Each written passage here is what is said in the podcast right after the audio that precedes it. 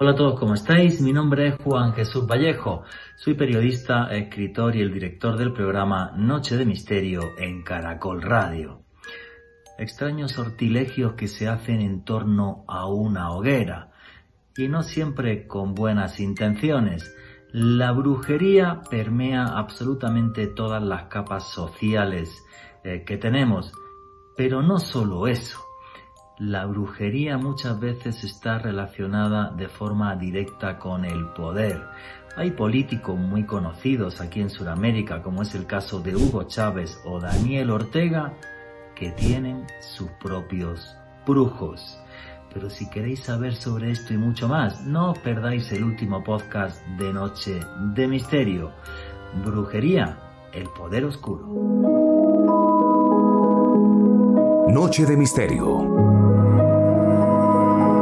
Juan Jesús Vallejo.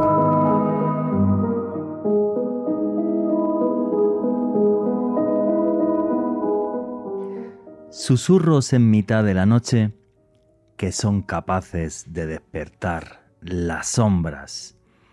Y cuando uno juega con la oscuridad, cosas terribles acontecen. Los textos medievales nos hablan de la magia oscura, de las brujas, una magia poderosa, una magia que estaba casada con el mismísimo diablo. La Iglesia Católica las atacó.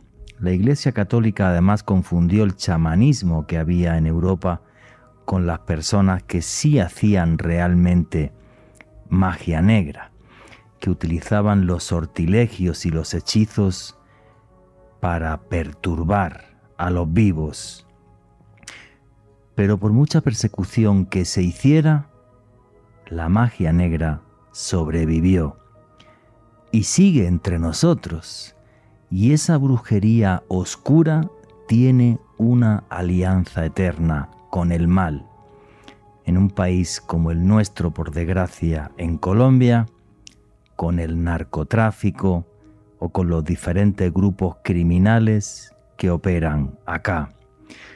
Todavía recuerdo la primera vez que entrevisté a un paramilitar que se había desmovilizado y me hablaba sobre los rezados, sobre personas que hacen un pacto con el demonio para que no les atraviesen las balas. Y me daba su testimonio de cómo había sido testigo de que algunos de las personas que participaban en el conflicto armado colombiano no recibían daño cuando sucedían esos impactos de bala. Y los grandes criminales de este país, desde Pablo Escobar a líderes de la guerrilla y los paramilitares, hicieron ese tipo de pactos. Y es curioso porque me decía este señor que para que el hechizo fuera efectivo, como era un pacto con el demonio, el demonio reclamaba todos los meses sangre humana. La brujería real está aquí, nos rodea, hay personas que hacen fortunas en torno a ella y otros que realmente guardan secretos ancestrales en los que palabras adecuadas son capaces de despertar las sombras. Buenas noches, noctámbulos. Mi nombre es Juan Jesús Vallejo, los que queráis seguirme en redes sociales. Mi Twitter es arroba Juan G. Vallejo, Juan J. E. Vallejo. En Instagram y en Facebook Juan Jesús Vallejo y esto es Noche de Misterio. Y aquí lo que hacemos es periodismo de misterio. Os ponemos los hechos encima de la mesa y vosotros decidís qué hay detrás y qué no. Para todos aquellos que os gusta el periodismo de misterio, tenéis un canal de YouTube que es Oculto tras la sombra. Repito, Oculto tras la sombra. Ahí tenéis vídeos y podcasts absolutamente todas las semanas. En concreto, los jueves es el día que salen los podcasts. Además, en mis redes sociales, en concreto en Twitter, en arroba Juan. Vallejo, podéis encontrar información de una charla que vamos a hacer el último jueves de este mes. Sabéis que todos los meses tenemos un pequeño evento en Bogotá, pues eh, lo tenéis en mi Twitter. Vamos a dar una conferencia, Alejandro Bernal y yo, sobre mensajes de otros mundos, cómo los extraterrestres se intentan comunicar con nosotros, con casos asombrosos. Pero metámonos ya de lleno en este tema en el tema de la brujería. Y como os contaba en la introducción, pues recuerdo em, eh, la vez que entrevisté a aquel señor que era un paramilitar que se había desmovilizado. Y me contaba, para ser exacto, cómo em, él vio como con una K-47 ametrallaban a un señor que era eh, de la guerrilla y cómo se levantaba el tipo del suelo como si no pasara absolutamente nada. Y cómo um, luego terminaron con su vida de otra, otra, de otra forma que no tenía que ver con las balas. Y cómo al cadáver se le tenía que hacer un ritual de una forma porque si no, el alma, el espíritu del rezado les perseguía en vida. La brujería está ahí, la magia negra está ahí.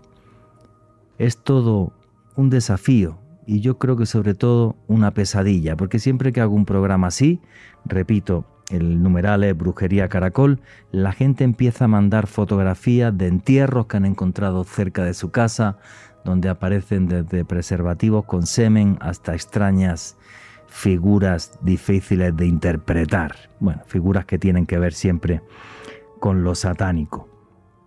Esa es la brujería que tenemos a día de hoy no solamente en Colombia, sino en todo el mundo. Para mí, todo un mal que sigue azotando la sociedad. No me gusta la oscuridad.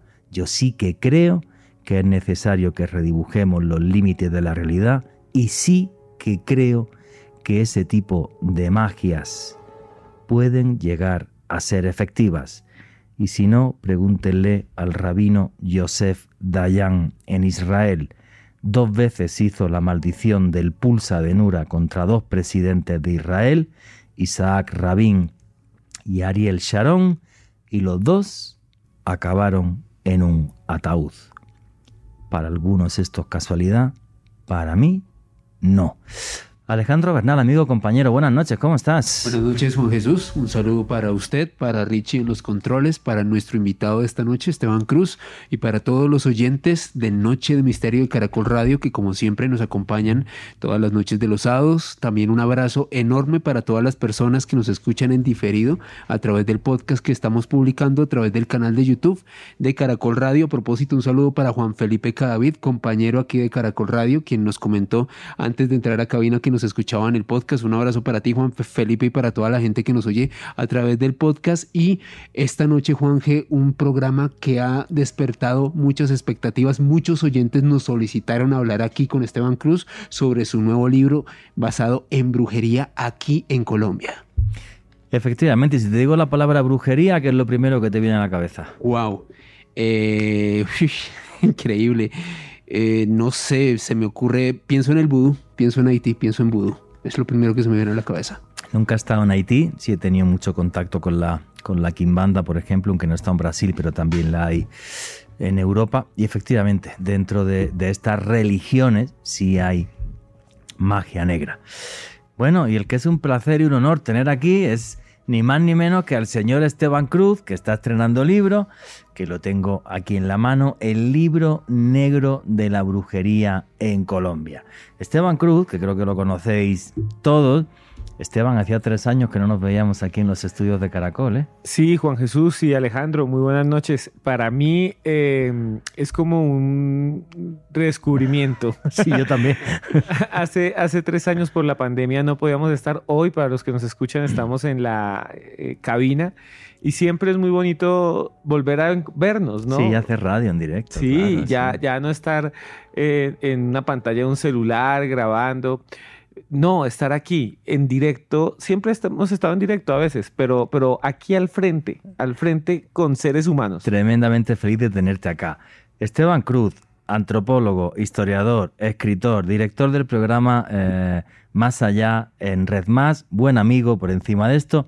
Y aquí tengo tu último libro en la mano, el libro negro de la brujería en Colombia. Esteban Cruz, ¿por qué este libro y no otro? Porque tú tienes idea para hacer este, no, 40 más. Este, este ya que es tu quinto, tu sexto. Ese es el número 5. El número 5. ¿Por qué este libro y no otra cosa?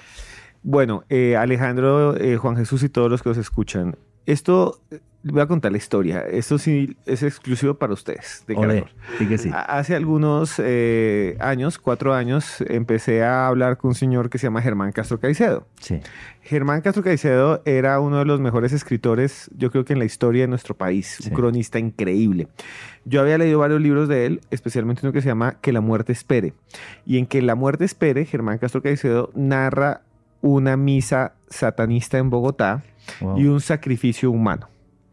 Yo quedé asombrado con eso y después leí La Bruja, que tuvo novela. Sí. Novela de televisión, una serie de televisión muy famosa que por ahí está en una plataforma y la gente lo sigue viendo. Y el libro fue uno de los más vendidos en su momento, La Bruja de Germán Castro Caicedo. Y cuando fui a hablarle a Germán Castro Caicedo a la casa de él varias veces y quería que me contara de La Bruja, no fuimos amigos, pero sí pude entrevistarlo y me invitó a su casa y almorzamos y todo. Él siempre me dijo, escuchen muy bien lo siguiente, yo no voy a hablar de brujería usted puede preguntarme lo que quiera, pero nunca le va a contar nada. Y yo, maestro, ¿por qué no me cuenta? Y Germán Castro, que vive aquí en la 82 con 15, 11, muy, muy tranquilo, me dijo, porque yo he escrito tres o cuatro libros donde contienen brujería, pero la gente no le pone atención de que esto sí es un tema serio. Sí, claro. Y que está en todos los estratos sociales está en los pobres, los ricos, está en los guerrilleros, los paracos, está en los militares, los está, narcos. En, está en los narcos, está en los curas que hacen exorcismos, está en, está en todo pero está tanto en todo que se diluye y la gente no lo toma en serio y entonces hacen novelas y a mí me va muy bien, decía Germán Castro Caicedo, pero no lo toman en serio, lo toman como si fuera algo que no es sí, fabulado. Sí, como si fuera, entonces me dijo, yo me dediqué a escribir sobre el narcotráfico, que es lo que él dijo al final, y libros de selva como Perdido en el Amazonas, mi alma se la dejó al diablo, y él me dijo, alguien tiene que escribir sobre brujería en Colombia, hágale usted me dijo así, hágale usted, esas fueron las palabras de Germán Castro Caicedo. Yo cogí el libro de la bruja y empecé y dije, lo voy a hacer. Tristemente Germán murió, si no hubiéramos hablado con él de este libro. Qué bueno. Y por eso escribió el libro negro de la brujería en Colombia, por eso fue. Vale, ¿y, tu formación de antropólogo eh, te sirvió a la hora de enfrentar este tipo de historias o te metiste en la piel de un periodista y dijiste voy a los hechos porque nunca voy a poder entender qué hay detrás de este tipo de historias? Yo creo, Juanje, que es la mezcla de las dos cosas. Porque eh, eh, si hay una ciencia, ciencia social, que se ha dedicado a estudiar la brujería, la hechicería y la magia, es la antropología. Después pueden ir varias, pero la, antropología, sí, claro. Todos los grandes escritores, todos los grandes teóricos de la antropología han tocado el tema de la brujería. Todos. Malinowski, el funcionalista, Levi Strauss, Radcliffe Brown, incluso escribió un libro que se llama así, La brujería entre los Asande. Marvin Harris. Marvin Harris, sí. Brujería, el libro se llama Brujería. Wade Davis fue el que se fue allá donde los, en Haití. Encontró el polvo zombie, que al principio activó la tetrodontoxina, sí, correcto. Antropólogo de Harvard y trabajador nada más y nada menos que National Geographic. Sí. White Davis.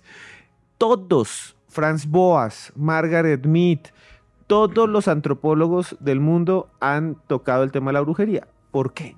Porque la brujería es totalmente humana. Se encuentra en Japón. Si una zona del mundo no tiene brujería, no la conozco. Todas las culturas, todas. las europeas, todo el mundo dice, no, pero es que Europa. Europa fue el centro de brujería mundial en el 14, 15, 16, 17 y 18. Es que, sí, sí. No, no, es, que es realmente así. Yo creo que no hay ni un país del mundo, ni una sociedad donde no haya gente que quiera mover fuerzas oscuras para hacer el mal. Y da igual que te vayas a Japón, a China, a Malasia, a España, a Portugal, aquí a Colombia o Argentina. O sea, da exactamente igual. Es, una cosa que, eh, que no va a parar. Hay que decir también que el concepto de brujería es muy amplio, porque eh, en principio sería todo lo que no entra dentro del canon de la Iglesia Católica. Pero yo sí quiero empezar a meterme un poco en los casos que has ido eh, tocando, porque además has traído varios audios de entrevistas que hiciste, que hiciste en toda la investigación que has hecho para poder hacer este libro que es el libro negro de la brujería en Colombia, repito, ediciones B, Esteban Cruz Niño. Bueno, pues eh, yo mm, el otro día estuve en la presentación de, eh, de, tu libro, charlando ya contigo sobre esto, y hay un montón de historias eh, que me fascinan, porque, claro, brujería puede ser desde fastidiarle la vida a alguien con magia negra hasta que alguien desaparezca y se intente encontrar con brujería, que eso es magia blanca, no es magia negra. Magia negra es cualquier magia que doblega la voluntad de una persona. O sea, magia negra es eh, que tú hagas un conjuro para que un tipo mm, se estrelle con el coche, por ejemplo. Sin embargo, hay otro tipo eh, de brujerías que implican magia blanca, que la verdad que por desgracia son las mínimas, normalmente eh, magia negra, cuando la gente hace una amarre de amor, no, esto es algo em, que no tiene mucha importancia, es magia negra estás doblegando la voluntad de otra persona para que se enamore de ti. Pues chicos, si eres más feo que pegarle un padre, pues no hagas magia negra y no molestes a nadie. En fin, oye Esteban, eh, tú tienes un capítulo en el libro que le dedicas a la búsqueda de un señor que además era ministro eh, del país y que eh, se le encontró, se encontró su cuerpo gracias a la brujería. Sí, vamos a comenzar con esto, Juan. El libro son 10 casos que ustedes tienen ahí. No se los vamos a poder contar todos. Yo les quiero advertir algo. El mes que viene, si quieres, vienes y hacemos otro. Sí, tenemos unos y tengo otros audios. Pero, pero antes les quiero contar. Antes de sacarlo, los editores y algunas personas me dicen, este libro no debería salir. Alguna gente le tenía miedo, porque habla de casos de gente muy poderosa. Eh, política. Política y demás. Entonces me dijeron, este libro no lo pueden volver un escándalo, eh, hay que censurar cosas nos arriesgamos gracias a la editorial y yo me arriesgué y hubo muchos problemas para que saliera. Salimos como 20 días después por problemas de papel porque alguien también se le trocaba por allá que la impresora no quería. Bueno, eh, ha sido muy fuerte. Y Oye, pero lo más que vi entonces, eh, disculpa, además dentro de poco viene el informativo en dos minutos. Eh, lo más que vi para ti fue el tema ni narcotráfico, ni guerrilla, ni nadie, los políticos. Y, también el narcotráfico y muchas cosas que están ahí. Entonces me decían, es que todo se mezcla. La política se mezcla con el narcotráfico. El narcotráfico se mezcla con la violencia. Política, violencia y narcotráfico se mezclan con brujería. Y mucha gente en Colombia no sabe, pero muchos políticos tienen su propio brujo. Su brujo de cabecera. Políticos que hoy en día quieren ser presidentes y otros que ya son senadores y otros que ya fueron presidentes. Yo te digo que de, los que fueron presidentes hay uno, no puedo decir el nombre hoy, me meto en un problema, que ese tiene, eh, tiene un brujo. Tenía un brujo para que no lloviera cuando él hacía mítines. Y te lo digo por una persona que trabajaba con él. Y es un expresidente de Colombia. No voy a mencionar el nombre. Yo voy a contradecir a todos y con el libro que lo publicamos lo hicimos con mucha valentía, me dicen algunos, porque ahí sí están los nombres y les voy a decir, hoy no se despeguen del radio, porque más adelante les voy a hablar de un presidente de Colombia que lo van a escuchar diciendo que le hicieron brujería en el Palacio Presidencial, se llama Ernesto Samper, y lo van a escuchar con la voz de él mismo, porque aquí tenemos los audios. El ministro que usted dice antes de que vayamos, Juanje, a los comerciales, para que se agarren para la hora y no se pierdan, es el siguiente, es un ministro del señor Álvaro Uribe Vélez, el ministro se llamaba Juan Luis Londoño de la Cuesta, se estrelló en un avión, hicieron una sesión que consideramos de brujería porque es espiritismo no negra, brujería blanca, comunicación con los muertos y van a escuchar, esto es una primicia, en radio a la viuda que cuenta cómo se hizo la sesión y cómo ella tuvo un contacto espiritual. Esto es brutal, por eso me decían que no lo publicara y se llama el libro negro de la brujería en Colombia. Aquí les vamos a dar un esbozo, pero si lo quiere pues tener en la casa, en cualquier librería, vaya y lo pregunta y pide el libro negro de la brujería en Colombia. Hoy van a escuchar audios increíbles. Pues vamos a arrancar entonces con la política. Bueno, y es que tú entrevistaste sobre esto ni más ni menos que al expresidente de Colombia, Ernesto Samper. ¿Cómo fue esa entrevista? ¿Cómo llegaste a él? ¿Fue por, casualidad que te enteraste de esto? ¿Cómo fue esa, porque nunca ningún periodista haya destapado esto, que es muy heavy. Sí. Que en el Palacio Presidencial, en la Casa de Nariño, eh, se infiltre gente a hacer brujerías, que es la cosa más loca del mundo. Y, mezcla una parte de, Colombia que es muy oscura, que tiene que ver con asesinatos, con narcotráfico y tiene que ver también con eh, incluso lo que nosotros podríamos llamar conspiraciones. ¿Cómo supe yo esto, Juan G? Yo recuerdo que empezaron a llamar a un programa que antes teníamos nosotros. De vez en cuando me escribían por WhatsApp diciendo, no, que ustedes fueron al Congreso de la República, en, la, Sí. pa- en la Casa de Nariño en otra también. etapa radial que tuvimos juntos, hay que decirlo, que lo pasamos muy divertido. Y entonces decían, me escribían, yo fui soldado del batallón guardia presidencial y allá se veían sombras extrañas. Yo fui cocinero, entonces yo empecé a chatear con ellos a veces y me decían, mire, cuando yo fui cocinero del palacio, decían que había mucha brujería. Al presidente se le hace la comida, los cocineros le hacen la comida, desayuno, almuerzo y comida por seguridad, para evitar que lo envenenen, cualquier cosa. Y ellos mismos preparan lo que él pida.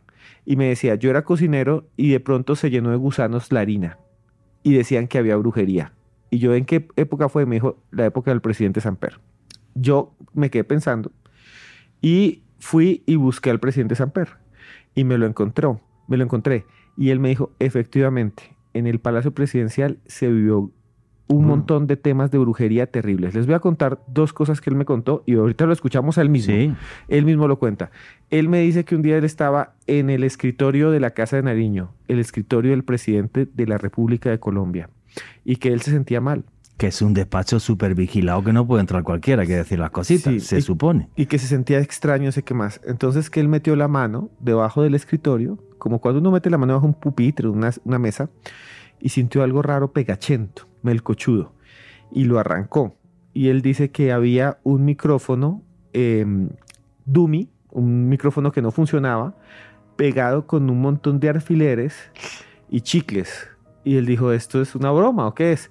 Después se averiguó con eh, brujos y demás, porque llevó una persona ya, una vidente, fue al palacio y todo, eso es lo que yo cuento. Wow. La vidente le dijo, este es un tipo de brujería para que usted todo lo escuchen. Todo lo que usted habla aquí en secreto salga en público y lo afecte. Esa fue una, pero la que vamos a escuchar ahora es aún peor.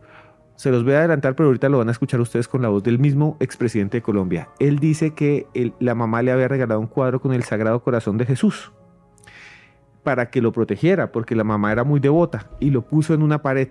Y él decía, ese cuadro siempre estaba bien, pero ahora está ladeado, extraño. Está como, como, como que se sale. Y entonces lo voltearon y detrás del Sagrado Corazón de Jesús había una especie de murciélago o unas garras o un animal disecado, crucificado, como si emulando Cristo, pero lleno de alfileres y con la- el, estómago abierto y un hueco ahí horrible. Era como una burla a Jesucristo detrás de un cuadro en el despacho del presidente de Colombia. Eso es una auténtica eh, barbaridad. Y efectivamente lo que se hace en la magia negra y en la brujería oscura es coger los símbolos del cristianismo y eh, reírse uno de ellos, humillarlos, ¿vale? Entonces por eso eh, ese tipo de cosas así. Pero mejor que lo escuchéis de boca del presidente Ernesto Samper. Richie, ¿me puedes poner el audio número 6, por favor? A la salida de la oficina, mi mamá, que era muy creyente, me había llevado una imagen del Sagrado Corazón para que me protegiera. Y estaba el cuadro puesto ahí, el que había dejado mi mamá. Entonces la señora esta dijo, este, ese cuadro está muy raro. Comenzaron a, pero que no tiene nada, no sé qué, descolgaron el cuadro y detrás del cuadro le han puesto unas garras satánicas. Es decir, era una especie de, diablo que han disfrazado el Sagrado Corazón.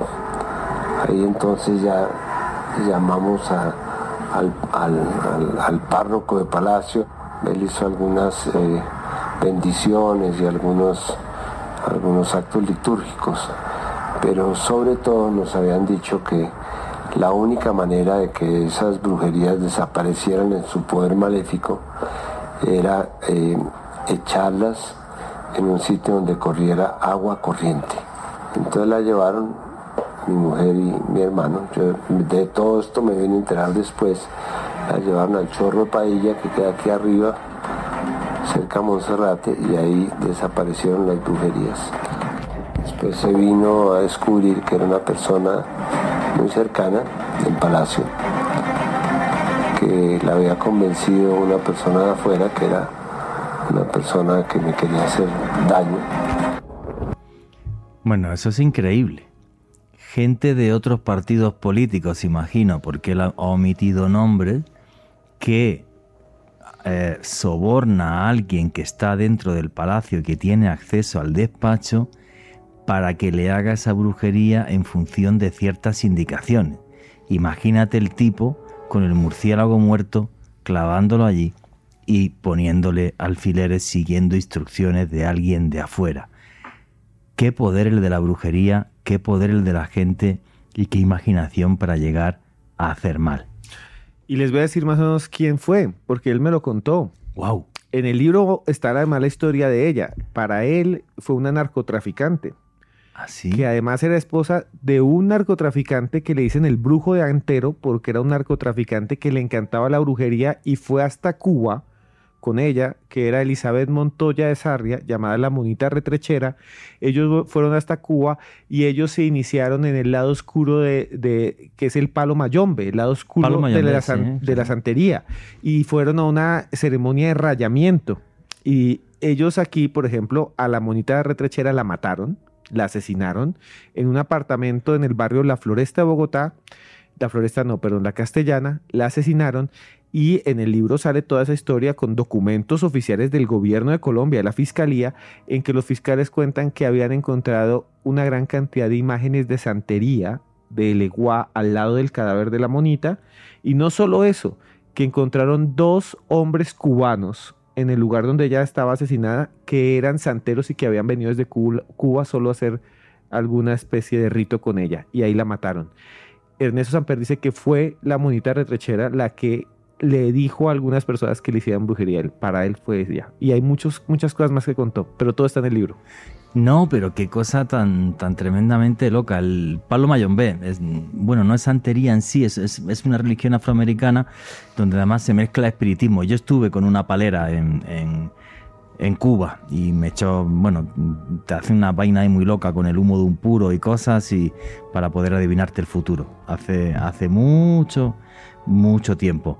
Pero es que tenemos otro audio del señor Ernesto Samper donde lo que narra es cómo encuentra ese micro, juraría, debajo del el despacho.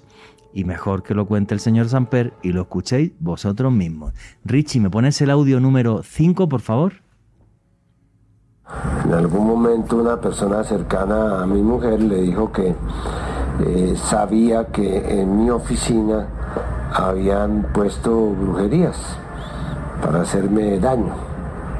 Yo no creo mucho en eso, pero bueno, entonces mi mujer dijo que qué se podía hacer y trajeron de fuera de Bogotá una persona que encontraba las brujerías con una especie de, alambrito que iba indicando dónde estaban seguramente las ondas negativas que emitían las brujerías. Y entonces ella dijo, uy, eh, el reloj del presidente es terrible, ahí, ahí hay unos maleficios terribles.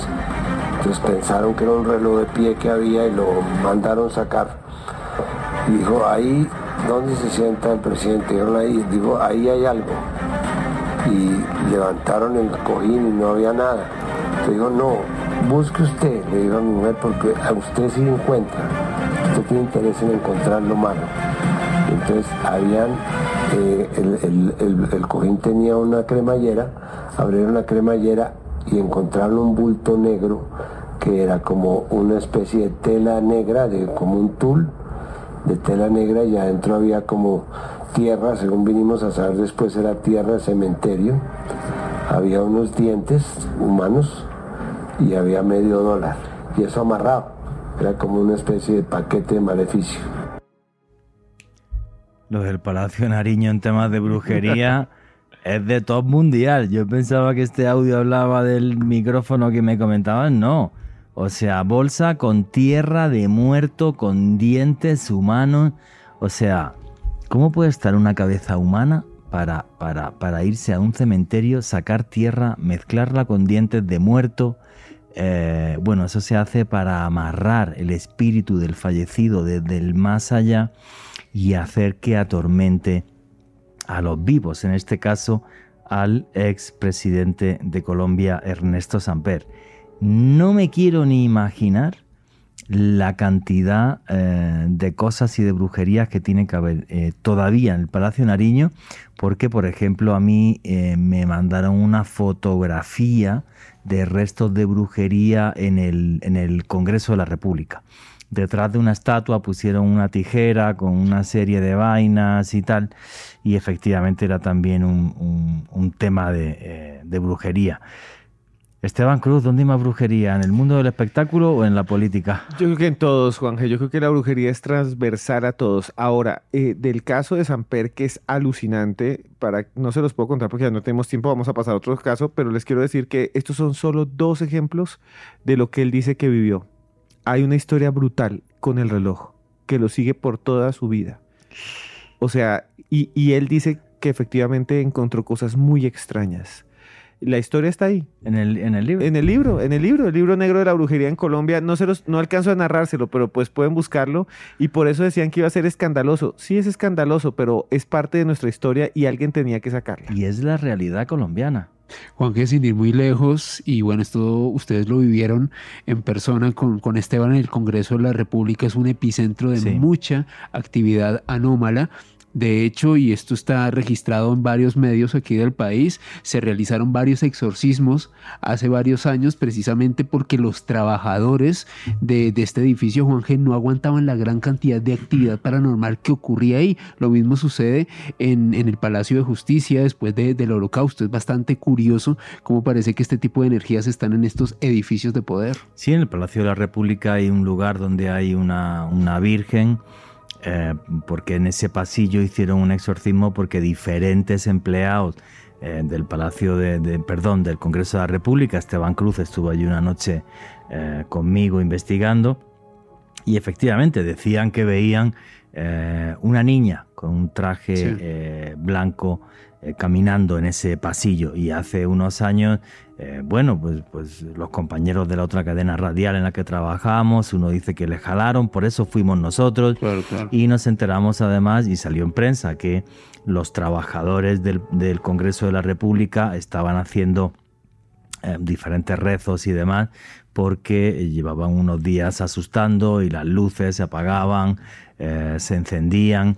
Y recuerdo además aquel día que yo estaba haciendo, probando el directo, y tú te fuiste con Joana Arena y cuántos testimonios recopilasteis de gente que había visto fantasmas en el palacio. No querían darle nombre ninguno, pero todo, todo se grabó. ¿Qué? ¿Siete, ocho, diez? O sea, increíble. Cantidad de personas. Hay una conexión entre, entre todos estos fenómenos y el poder. Y creo que eso fue lo que intentamos poner eh, sobre la mesa con este libro, que tiene casos no solo de Samper, sino ya hablaremos ahorita de uno impresionante que tiene que ver con un ministro de un, del presidente Álvaro Uribe. Eh, aquí yo no hablo de política, hablo de casos. No me importa si les gusta o no les gusta el personaje. Lo que me importa es lo que sucedió. Ese es el periodismo. Sí, claro. Aquí yo no estoy opinando políticamente ni me importa por quién va a votar usted, no. Pero yo sí les quiero decir acá que sucedió algo muy extraño. Y eso, yo creo que es uno de los pocos casos en el mundo en que ha habido tantos testigos de una especie de comunicación, percepción remota o encuentro espiritual. Y es alucinante y hoy van a escuchar aquí en Caracol Radio la voz de la viuda de él que nos va a contar cómo fue. Y estaba viendo aquí ahora mismo mm, algunos de vuestros comentarios y hay uno que me parece muy curioso, que es de Sigrid Curtis, eh, que te felicita Esteban por ser antropólogo, que es una profesión súper hermosa e interesante. Ella dice que dicen que eh, Hugo Chávez eh, mantuvo el gobierno a punta de brujería. Bueno, hay incluso una serie de televisión eh, y hay una carta incluso de la bruja de Chávez, no recuerdo ahora mismo el nombre, y otros también, por ejemplo, Daniel Ortega está súper metido en el, en el tema de la brujería.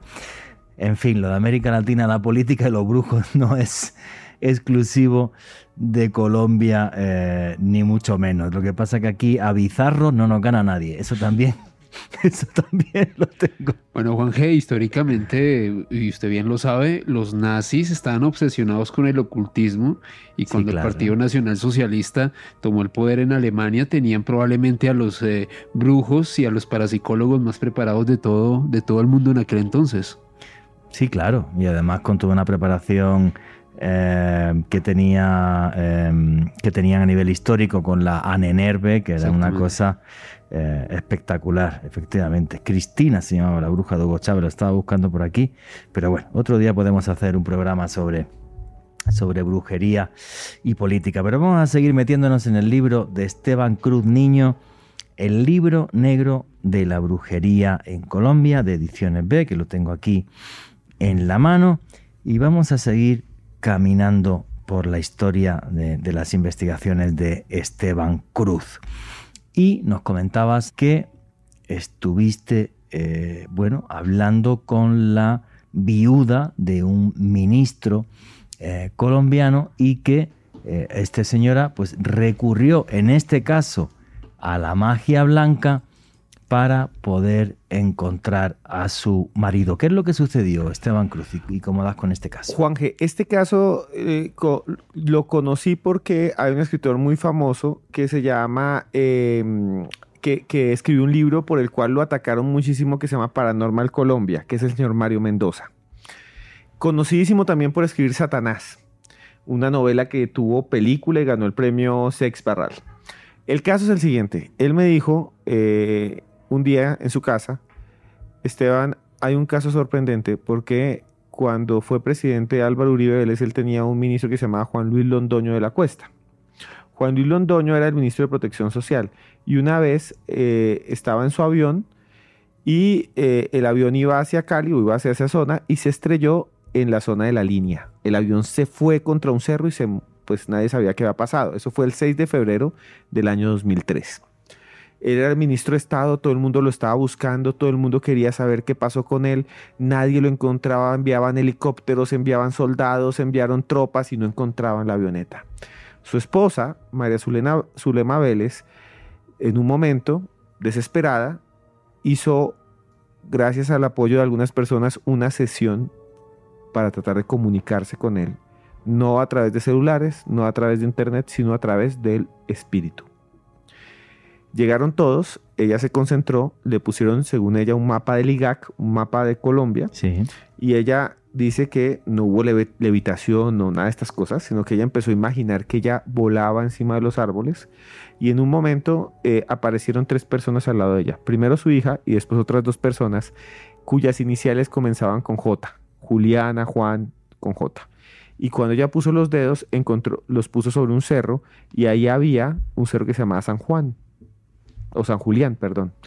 Y dijo, ahí de pronto está, y llamaron a la ministra de Defensa de Colombia, a Marta Lucía Ramírez, para decirle, ahí debe estar. No me diga por qué, pero búsquenlo ahí. Al final no lo encontraron ahí, lo encontraron, pero muy cerca, en el cerro del frente.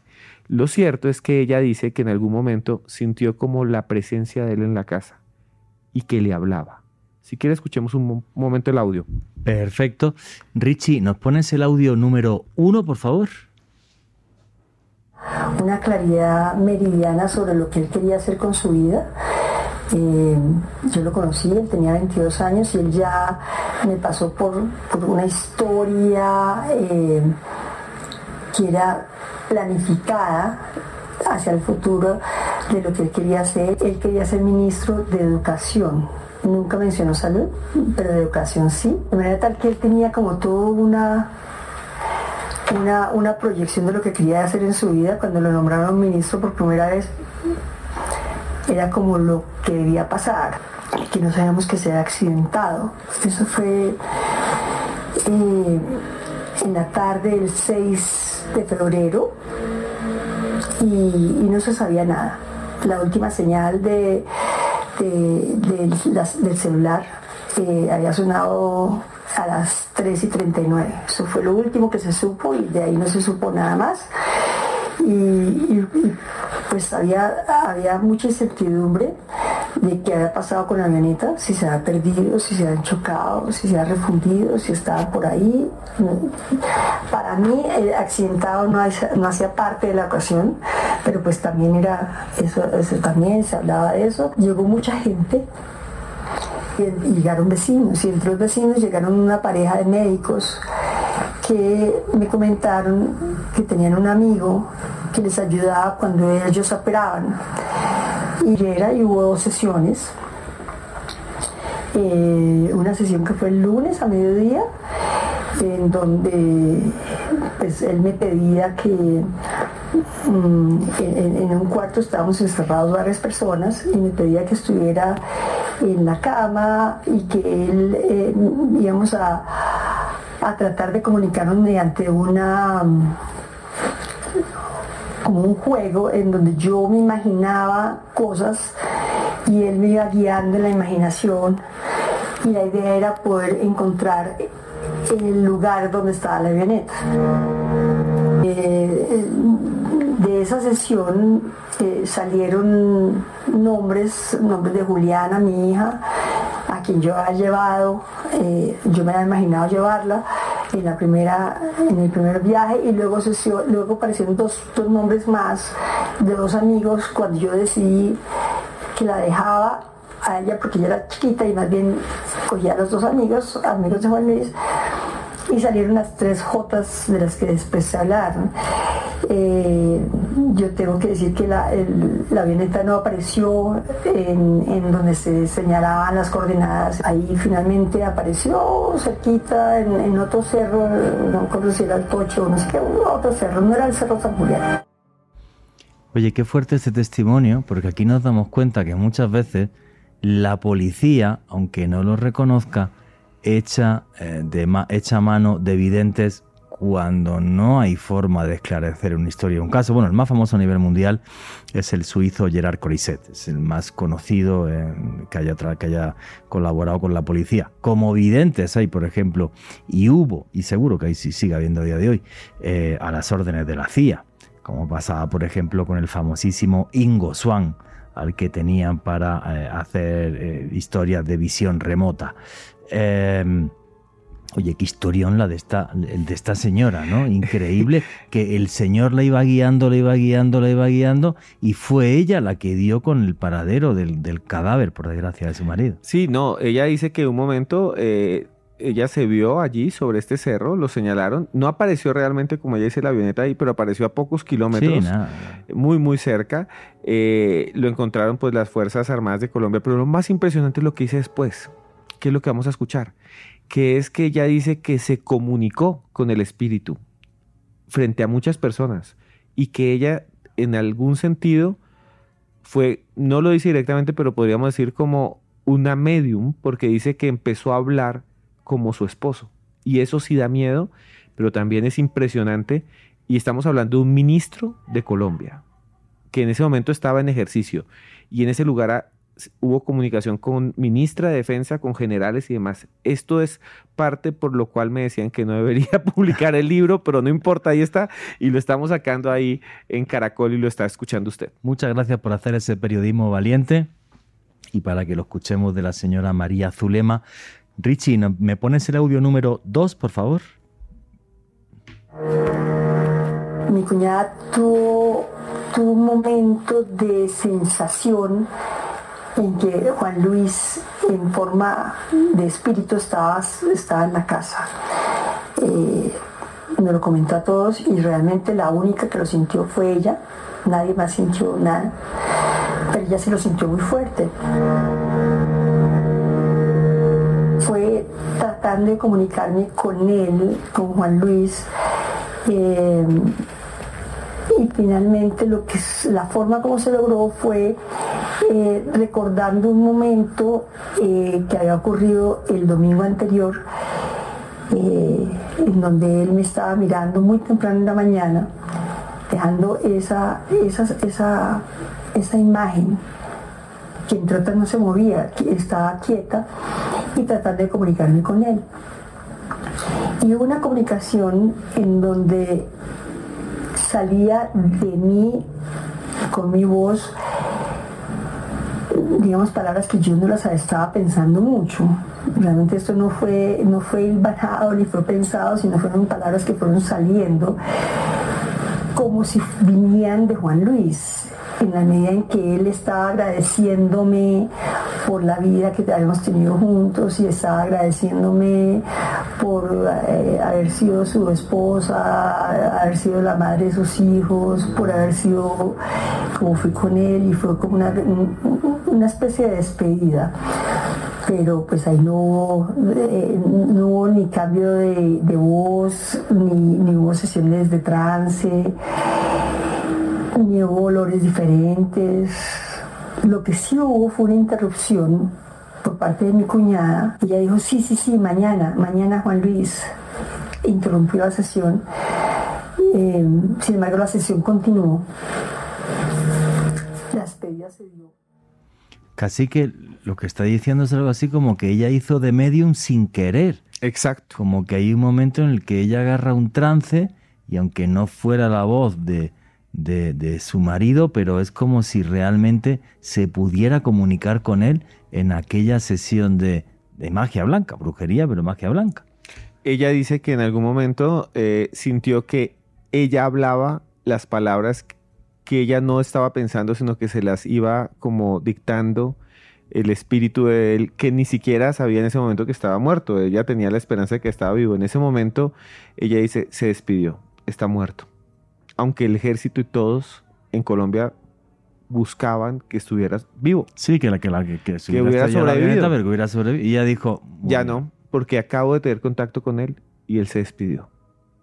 Y ella wow. dice que habló por su voz. Y estamos hablando de una señora que eh, tiene posgrados en el exterior, que ha sido directora de un montón de, de, de entidades colombianas, una señora muy importante, y su esposo en ese momento era ministro, en ese momento, de Protección Social de Colombia. Sí, una persona de gran cultura, de gran preparación, pero es que eso no afecta a que, a que realmente la brujería tenga ese tipo de efectos tan reales y tan, verazo, tan veraces con este tipo de testimonio. Muy llamativo, Juan Jesús, el testimonio que escuchábamos hace unos instantes. Esta señora dice cómo eh, este espíritu, por así decirlo, se comunicó a través de ella, le agradeció la vida que vivieron juntos y el dato que da Esteban es muy preciso y esclarecedor precisamente sobre esto. Ella no sabía que él había fallecido. Sí. Oficialmente no, no estaba ese dictamen. Sin embargo, ella interpretó este mensaje, lo dijo de propia voz de esta manera, es increíble. No, y además porque ella sintió que estaba realmente en contacto con el espíritu de su esposo, Exactamente. que ya no estaba aquí. Sí. Es una historia alucinante, pero y, alucinante. y, sorprendente y, y, que hace parte pues de esa historia oculta por muchos años que eh, la intención era sacarla para que la conocieran. Mario Mendoza lo había hecho en su libro Paranormal Colombia, él fue el que me contó del caso, pero en este caso entrevisté directamente a ella, nadie lo había hecho y es la primera vez que ella habla y ya han pasado muchos años, estamos hablando que el otro año ya van a ser 20 años de la triste muerte de él, del accidente aéreo, pero no se sabían estos detalles, ¿no? Y no, no, nadie lo contado. Nadie lo había contado nadie por primera vez. Y, y es esta, otra vez esta mezcla entre la tragedia triste, el poder, pero también la magia. No, sí, magia, en este caso blanca, pero que es tremendamente eh, efectiva. La verdad que has hecho un trabajo periodístico, amigo, eh, buenísimo. Y espero que tu libro, ojalá, se venda mucho porque te lo mereces. Oye, vamos a seguir caminando por los casos que recopila eh, tu libro, que no va a dar tiempo ni a la mitad, pero, pero bueno, hay una historia de la que también has traído audios, que es de una señora que se llama Na Naren. Un señor. Un señor, perdón. y lo peor es que Alejandro Bernal me lo advirtió antes de arrancar el programa. Oye, que no es una señora, que es un señor. Y vale, perfecto. De eh, una historia de Naren Dayarnani, perdón usted, Naren, que es un señor y no una señora. Eh, ¿Por qué te impactó tanto la historia, la historia de, de Naren? Bueno, Naren Dayarnani, para los que no lo conocen, pues ustedes los deben escuchar. Usted que me está escuchando seguramente lo recuerda. Naren Dayarnani fue un actor muy conocido en Colombia en los 90 y los 2000. Fue un galán de televisión, era como la estrella, ¿no? Eh, empezó en un programa que es un programa ícono en su momento que fue Padres e Hijos, que duró casi 20 años. Eh, ahí él hacía el papel de un joven llamado Federico, de ahí saltó a Telemundo, hizo series, novelas en Estados Unidos, le fue muy bien. Y de un momento para otro, lo que a mí me impactó y lo que él dice es que de un momento todo cambió, pero cambió de un momento a otro. Él dice que todo iba bien y de pronto no lo empezaron a llamar a nada, a nada, y se empezó a enfermar y que empezó a sufrir, pero sufrir cosas increíbles, o sea, cosas como que iba caminando y pisaba una piedra y se rompía un tendón, como que se sentaba en una silla y se caía para atrás y se rompía un brazo, que lo llevaron muchas veces al médico y que no encontraban y que le hicieron mil exámenes. Y él dice, dentro de su forma de entender esa enfermedad, que puede ser cualquier enfermedad, puede ser mala suerte, puede ser lo que quiera, él lo interpreta como un ataque de brujería que le hicieron. Y él dice, y esto es muy interesante, Juanje, que eh, empezaron a comunicarse con él personas que él no conocía, que no le pidieron dinero, que no le pedían nada, pero le decían por Facebook, o por Messenger le escribían, oiga, yo siento que usted está embrujado. Wow. Que le escribieron en algún momento y lo vamos a escuchar desde México una amiga de él que es una actriz colombiana muy famosa y aquí yo digo todos los nombres que se llama Tania Robledo. Ella es muy famosa y trabaja allá. Que le escribió y le hicieron una sesión con unas mujeres que siguen a la Virgen de Guadalupe por videoconferencia, por Zoom, por cámara. Que las mujeres dijeron, no podemos hacer nada. Usted atrás le vemos una especie de criatura que tiene el hombro. Usted, señor Narendra Yarnani, tiene una especie de monstruo o un demonio detrás suyo y no podemos hacer nada. Le llamamos los secuaces del diablo, le dijeron. Después él dijo, bueno, está bien. Y al otro día tuvo un problema grandísimo y se le rompieron los discos de la espalda, bueno, un montón de cosas. Y él también dice que fue a buscar a esa persona y le dijo, sí, yo le hice a usted brujería.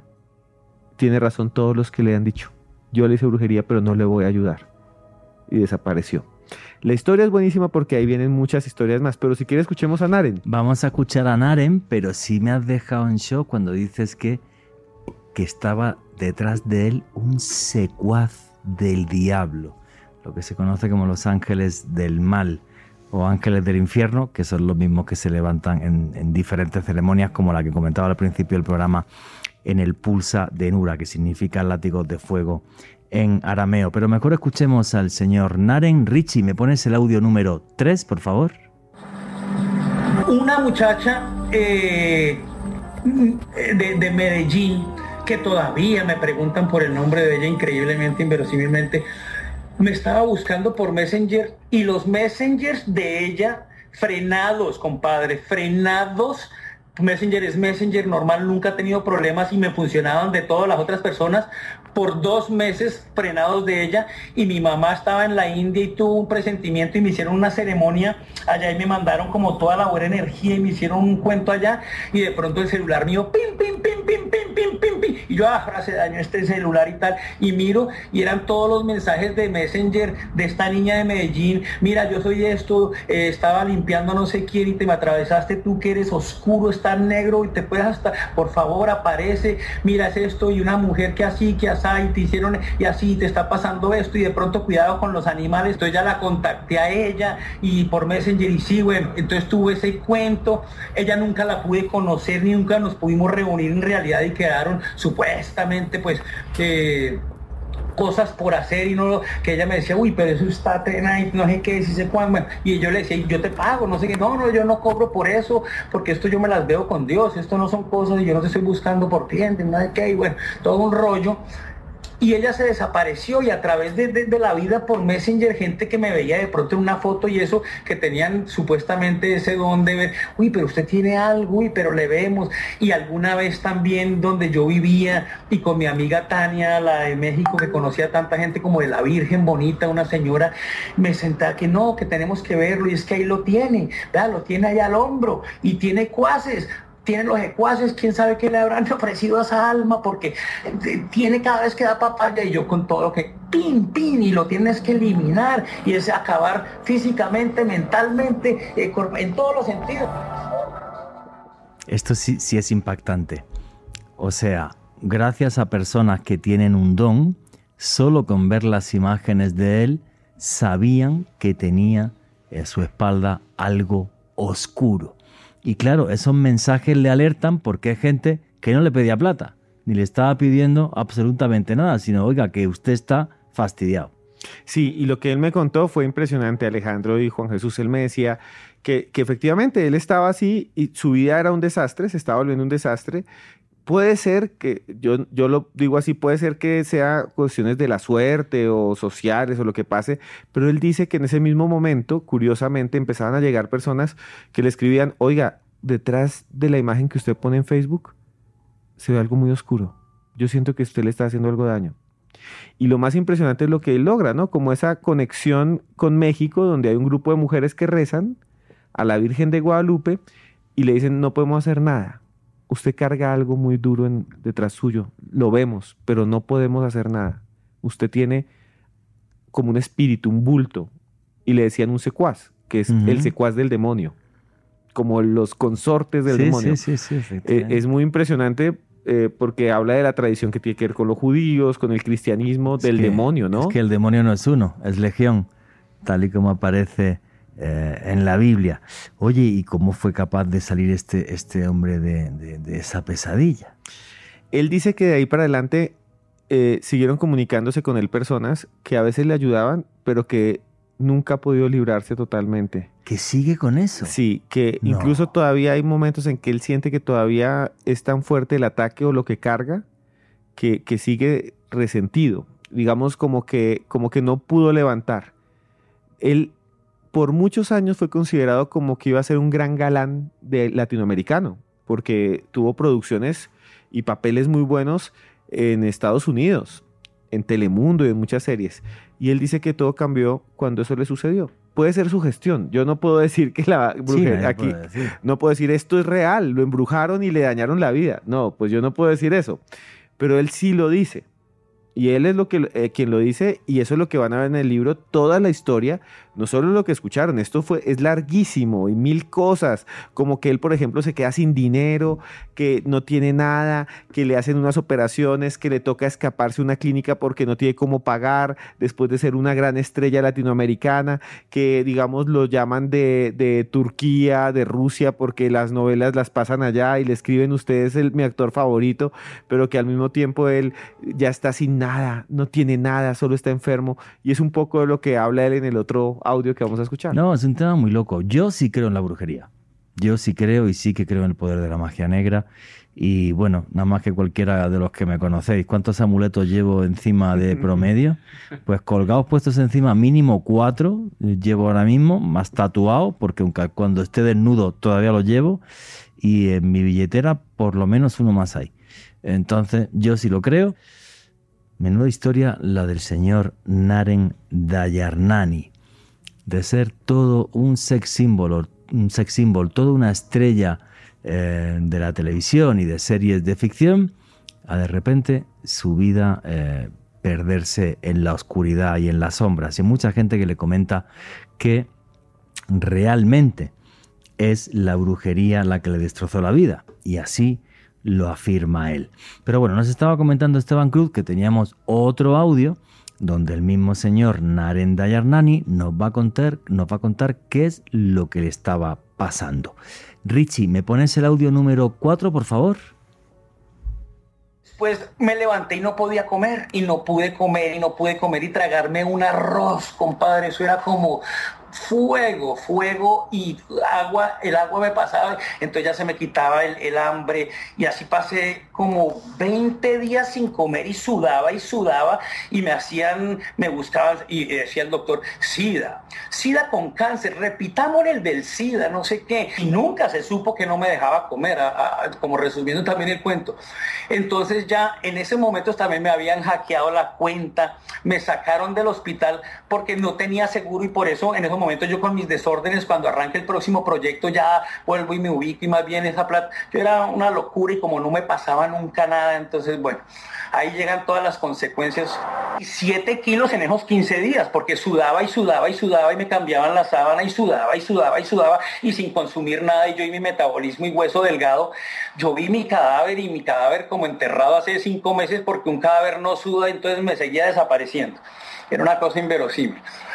Y, y, bueno, comencé a recuperarme y ya cuando me iba medio, comencé a ir al gimnasio y sentí un quemonazo, entonces ahí y se me desprendió el bíceps y me quedó un hueco acá que ya, y eso duré ahí como dos semanas, me fui a jugar fútbol, me levantaron así las piernas jugando ahí con los, los equipos de actores y caí de hombros sin poderme apoyar, doble fractura del manguito rotador y tenía lo del bíceps. Entonces, y con eso así, me salió una hernia eh, inguinal, una umbilical, me inflamé así como él. Todo este episodio es uno tras otro, que eso es, eh, no me dejaban arrancar de ese arranque. ¿Alguien piensa que lo de este señor es mala suerte o es brujería?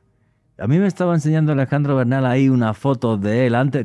Cuenta eso, y es que me he quedado en shock.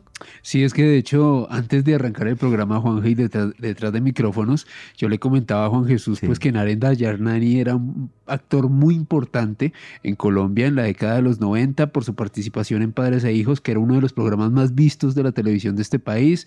Luego hizo varias producciones y como bien apuntaba Esteban hace unos minutos, pues era un sex symbol, apuntaba para ser uno de los galanes más importantes de la televisión colombiana. Y bueno, yo recuerdo que yo le había perdido el rastro cuando un día canaleando eh, lo veo a él concediendo una, pues unas declaraciones y el cambio físico, y Juan Jesús lo pudo ver, es muy notorio, o sea, eh, no mantenía pues muy pocos rasgos de los que él tenía en su, en su juventud y, pues él comentaba haber tenido, haber sufrido unos episodios de una mala racha, pero como eh, lo, lo, acabamos de escuchar de su propia voz, Juan Jesús, yo no creo que sea una mala racha ni creo en ese tipo de coincidencias, es muy extraño. La no, yo soy él y, la poca plata que tengo me voy al río Jordán y me baño allí. te lo digo súper en serio. Eh, pero, pero yo te quiero decir algo, lo que él dice, eh, lo que escuchamos en el audio no es nada, no es nada él va a sufrir después incluso, eh, dice que está jugando fútbol y se le revienta un testículo y se llena todo de sangre. Dice, por ejemplo, eso es muy fuerte, dice, por ejemplo, que él llega a la casa y que cuando llega a la casa siente sombras, que viaja por fuera del país, que todo le sale mal, que, que incluso en algún momento eh, le dicen que los animales que están alrededor suyo actúan mal cuando él llega. O sea, él llega a un lugar donde hay un perro y los perros se van o se ponen como si entrara alguien malo. Sí, sí, o sea, Pero él decía, es como, como que lo que cargaba consigo o lo que carga consigo es tan negativo que las vacas lo ven y salen corriendo, los pájaros se van y que en algún momento él ve un perro que parece inofensivo y lo trata de acariciar y el perro le arrancó un dedo. ¿Qué? Él cuenta esas historias y dice que, que, él lo explica como brujería, que, que tiene algo tan terrible encima que donde llega los perros ladran, donde llega, para él es muy impactante, ¿no? Esa es la narración, lo que él cuenta, ¿no? ¿Y no ha intentado quitarse la brujería con otro, algún mago blanco que le haga una limpieza o vainas y demás? Como escuchamos al comienzo, él dice que él es de origen hindú, la mamá es de India o la familia es de India, y él dice que la mamá mandó a hacer un rezo especial con los eh, sacerdotes de allá, porque ya también creen en esto, una limpieza y que una vez hicieron eso, su vida se empezó a desbloquear un poco, pero que de todas maneras como que en algún momento se desbloquea y a las semanas todo vuelve, a lo mismo. Wow, a mí me parece una cosa súper loca. Yo sí, yo, yo, yo sí que pienso que la brujería existe. Hombre, yo también he tenido malas rachas importantes en mi vida, no a ese nivel, ni mucho menos, gracias a Dios. Pero yo sí, yo tengo la casa llena de amuletos, protecciones eh, y todo lo que se os pase por la cabeza. A día de hoy, uno va a un país como Turquía, por ejemplo, el Nizar, que es el famoso eh, ojo turco, y, y, no, tú no ves una casa turca que no tenga un Nizar, y como tienen que ser de cristal para que se rompan fácil. Además, sí, porque cuando se rompe un Nizar significa que eh, expulsó una maldición. Por eso tienen que ser de cristal. lamento los que tengáis nizar de plástico, os han engañado porque los auténticos tienen, tienen que ser de cristal. Pero es una cosa em, tremendamente loca. Este señor me ha dejado eh, muy, muy en shock. ¿Qué opinan de la racha de este señor? Aquí a nivel general, Juanje, la gente muy sorprendida con el testimonio de Naren. No, es increíble. Aquí Fabián dice, tema miedoso pero interesante. Aquí Claudia Llanedo Uribe nos dice, es brujería lo que le hicieron a este actor. Simplemente le hicieron un trabajo negro para matarlo. Aquí Sebastián Muñoz también nos comenta, algo preocupante es que un tipo tan famoso haya sido tan impactado por cosas tan horribles. Sí, claro, es que es un tema eh, tremendo. No sé, a mí, a mí, de verdad, de los casos que ha puesto, es el que más me impacta porque el tipo tiene la vida fastidiada, como tú dices. Hay gente que pensará que es su gestión o vainas y demás, pero con sinceridad, amigo, eh, no lo sé. Ya esa racha de mala suerte me parece eh, otra dimensión. Oye, Esteban, comentaba al, comienzo del programa que uno de los testimonios que más me ha, impactado en mi vida sobre, brujería es el que le escuché a un paramilitar ya desmovilizado contándome eh, historias sobre, eh, sobre los rezados. Y además lo que me contó fue una cosa terrible, como eh, después de eh, de que agarrasen un guerrillero y bueno, que fuera asesinado y tal, y en medio de la guerra, lo que hacían con el cuerpo.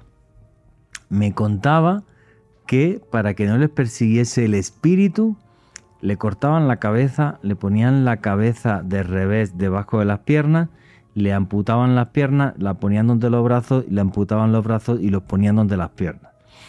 Hacían un agujero en el suelo y eh, cuando lo enterraba, uno de ellos que estaba rezado daba tres saltos y decía un secreto, un conjuro para que el espíritu nunca les persiguiera. Yo además fue de los primeros programas de radio que dirigí aquí en Colombia y me recordaré en, el estudio yo estaba en, en, shock.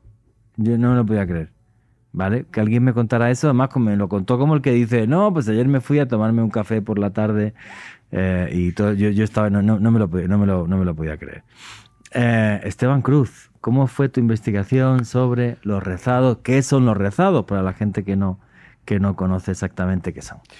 Juan Jesús, hay muchos tipos de cruzamiento rezamiento. Y esto es muy interesante. fue gracias a un señor que se llama Pedro Claver Telles, él es un escritor colombiano muy famoso, escribió en los años 70 y 80 una serie de libros, amigo de García Márquez y de muchas otras sobre personas. Bandoleros y todo eso. Sobre bandoleros. Exacto.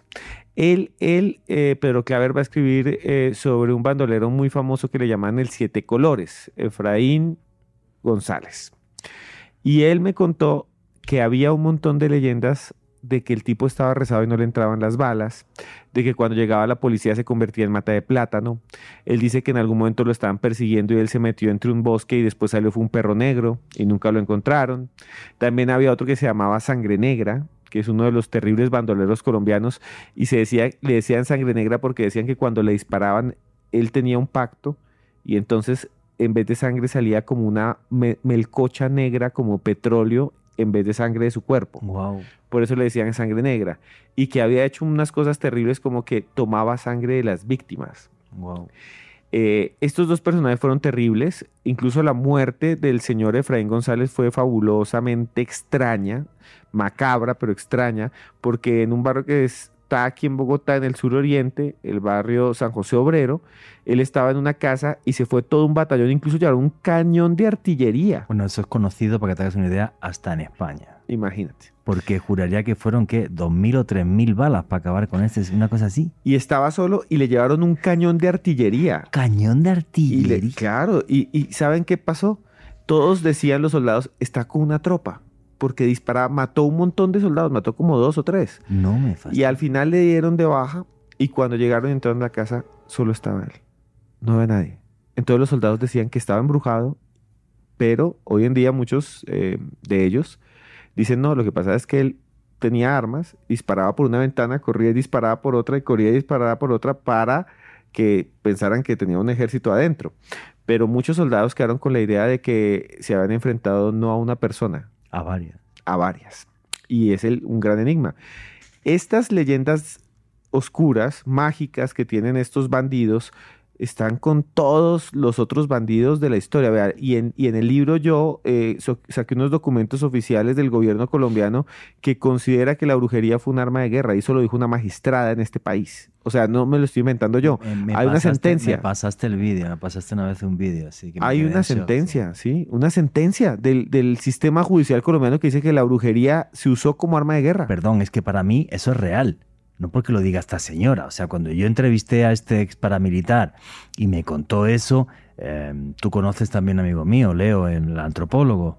eh, igual, y me ha contado historias de rezados que es que no me lo puedo creer. O sea, y no mienten. O sea, que no, que, es, que esto es real. O sea, que no lo comprenda no significa que no sea real. Yo no comprendo cómo un cohete va a la luna, pero llega. La Claro, es lo mismo. La magistrada fue Alexandra Valencia y quiero contarles rápidamente dos casos que fueron terribles, que es el de un narcotraficante llamado Martín Llanos y otro que le decían cuchillo. Ah, sí, le decían cuchillo. porque cargaba un cuchillo consigo y decían que ese cuchillo que lo mostró el presidente Santos cuando lo dieron de baja, y esta historia es brutal. Eh, él muestra el cuchillo y los generales de Colombia muestran el cuchillo como una muestra de que habían acabado con cuchillo. Pero en el llano decían que ese elemento, que ese punzón, que ese puñal, mataganado le dicen, estaba rezado por los brujos más poderosos de los llanos y de Venezuela.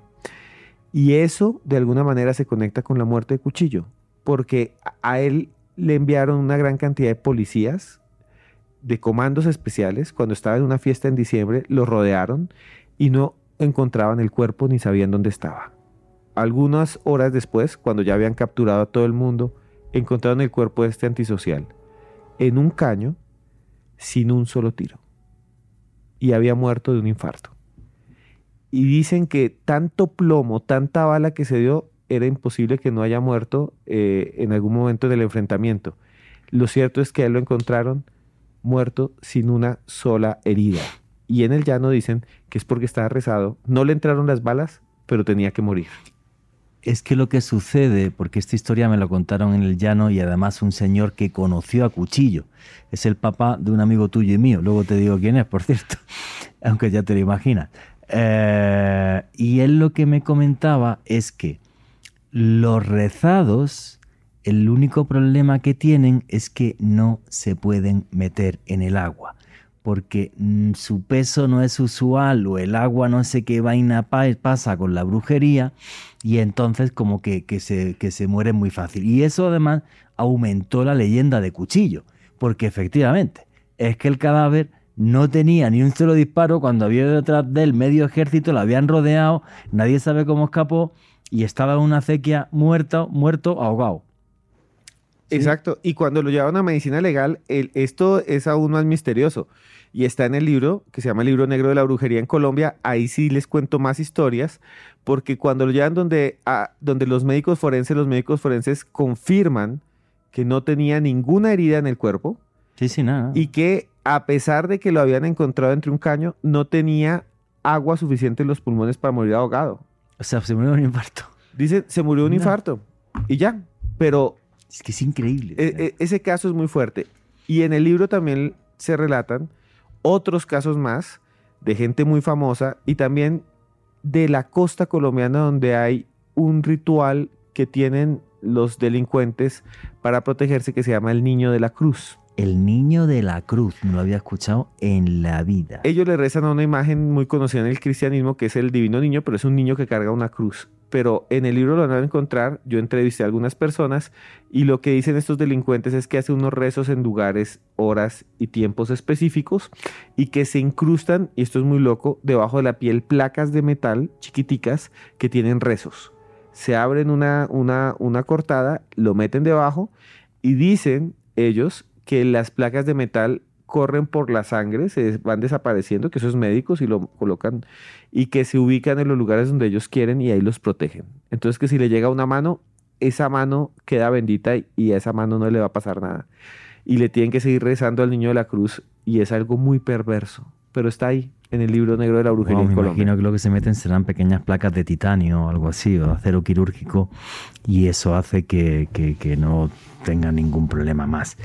Eh, Esteban, qué buen libro has escrito. ¿Qué cantidad de cuánto, cuánto tiempo has tardado en hacer todas esas investigaciones? ¿Cuántos años? Yo creo que este, este fueron cuatro años. Cuatro años. Cuatro años. Qué barbaridad. Juan G, aquí acabo de publicar en mi Twitter, arroba Ale Bernal Pres con doble S, con el numeral de esta noche Brujería Caracol, la sentencia de justicia y paz del 25 de julio del año 2016, que dedica dos párrafos completos al tema de la brujería y menciona algunos nombres de las estructuras de, de- estos hombres que delinquían, que practicaban estos extraños ritos en combate. Les reitero, está en mi Twitter, arroba con doble S. Sí, claro. Yo, por ejemplo, estaba recordando ahora también, cuando indagué el tema de los rezados, eh, me comentaban que las brujas más famosas estaban en el Meta, en concreto en un pueblito, no recuerdo ahora mismo el nombre.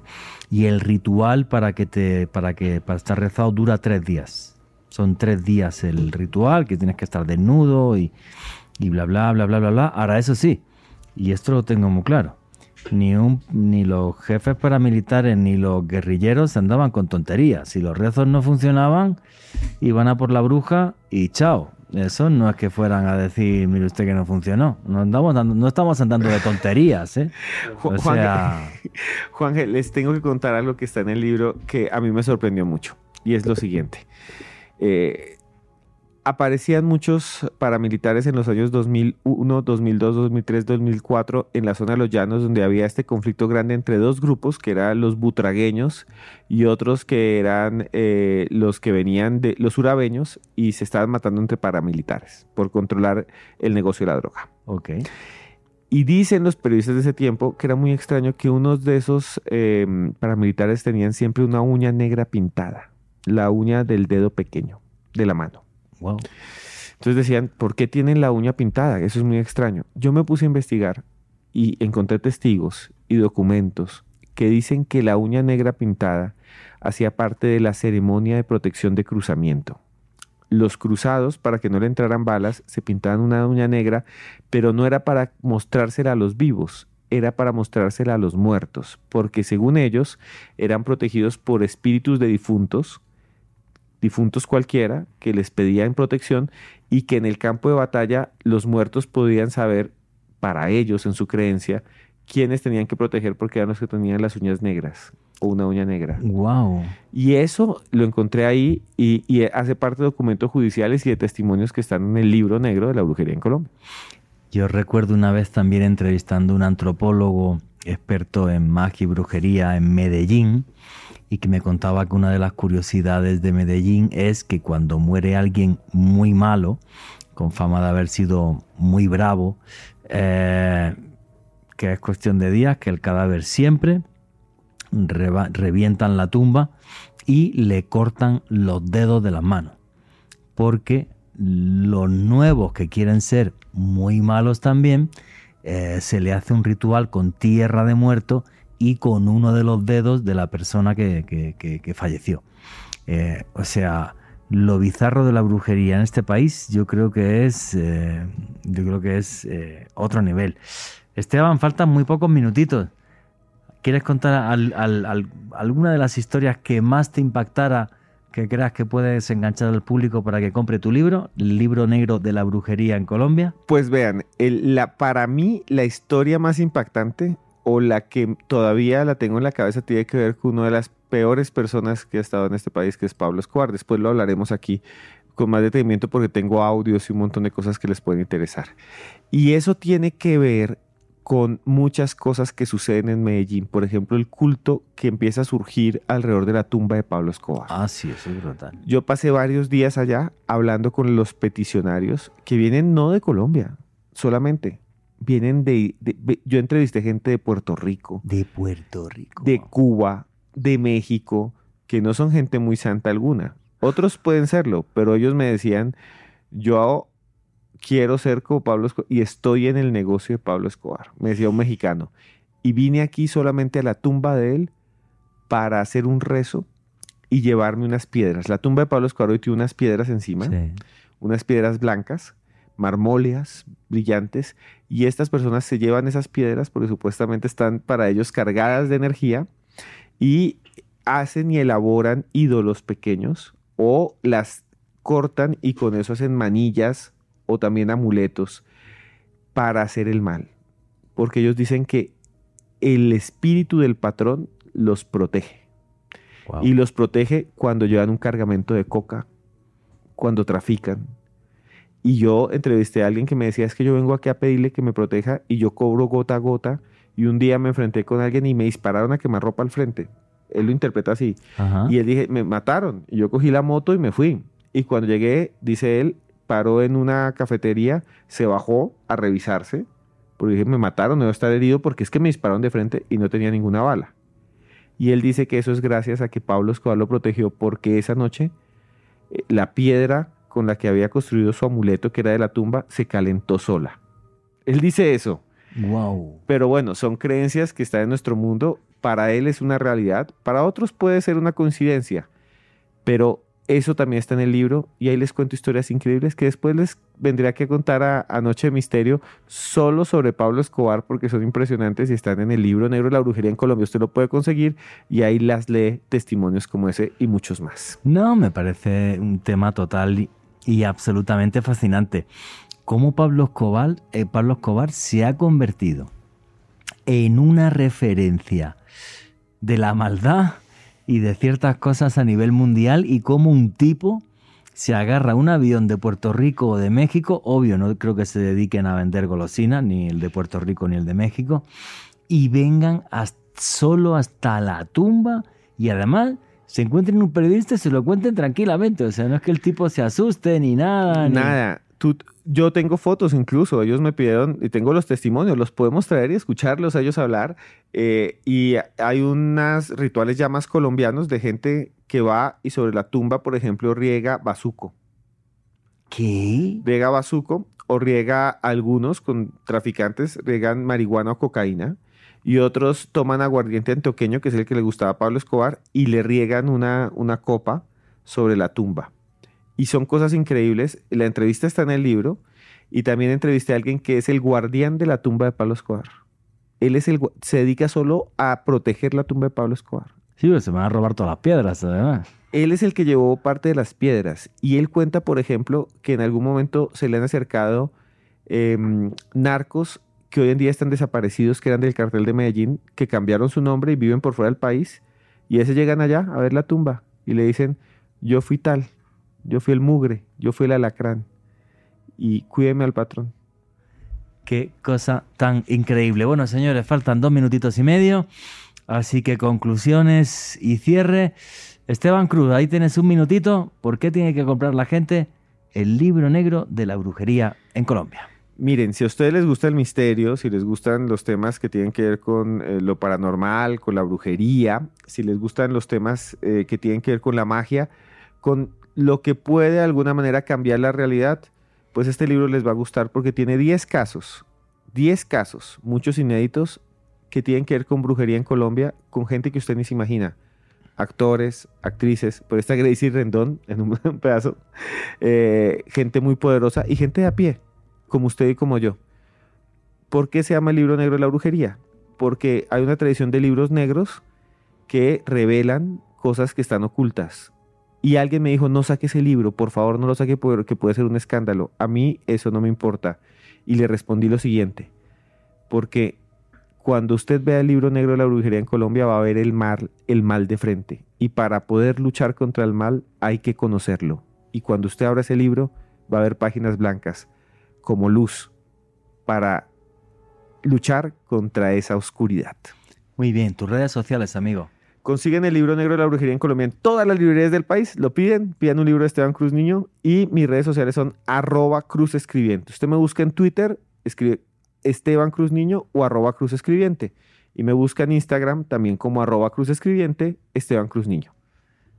Ahí tienes unos segunditos, que nos queda muy poquito. Eh, Juan, un recorrido apasionante por algo que está enquistado en nuestra idiosincrasia, como, como lo es la brujería. Y a mí me pueden seguir en Facebook, Twitter e Instagram en arroba con doble S. Muchísimas gracias, amigo. Y yo para terminar, tengo que felicitar lo primero a Esteban Cruz por ese magnífico trabajo de investigación y opino exactamente igual que él. Si quieren vencer a las sombras, primero hay que conocerlas. Es la única forma de protegernos de ellas. Péguense siempre a la luz, porque al final los buenos somos más y la luz siempre gana. Y nunca, nunca olviden que vivimos en un mundo mágico porque está repleto de misterio.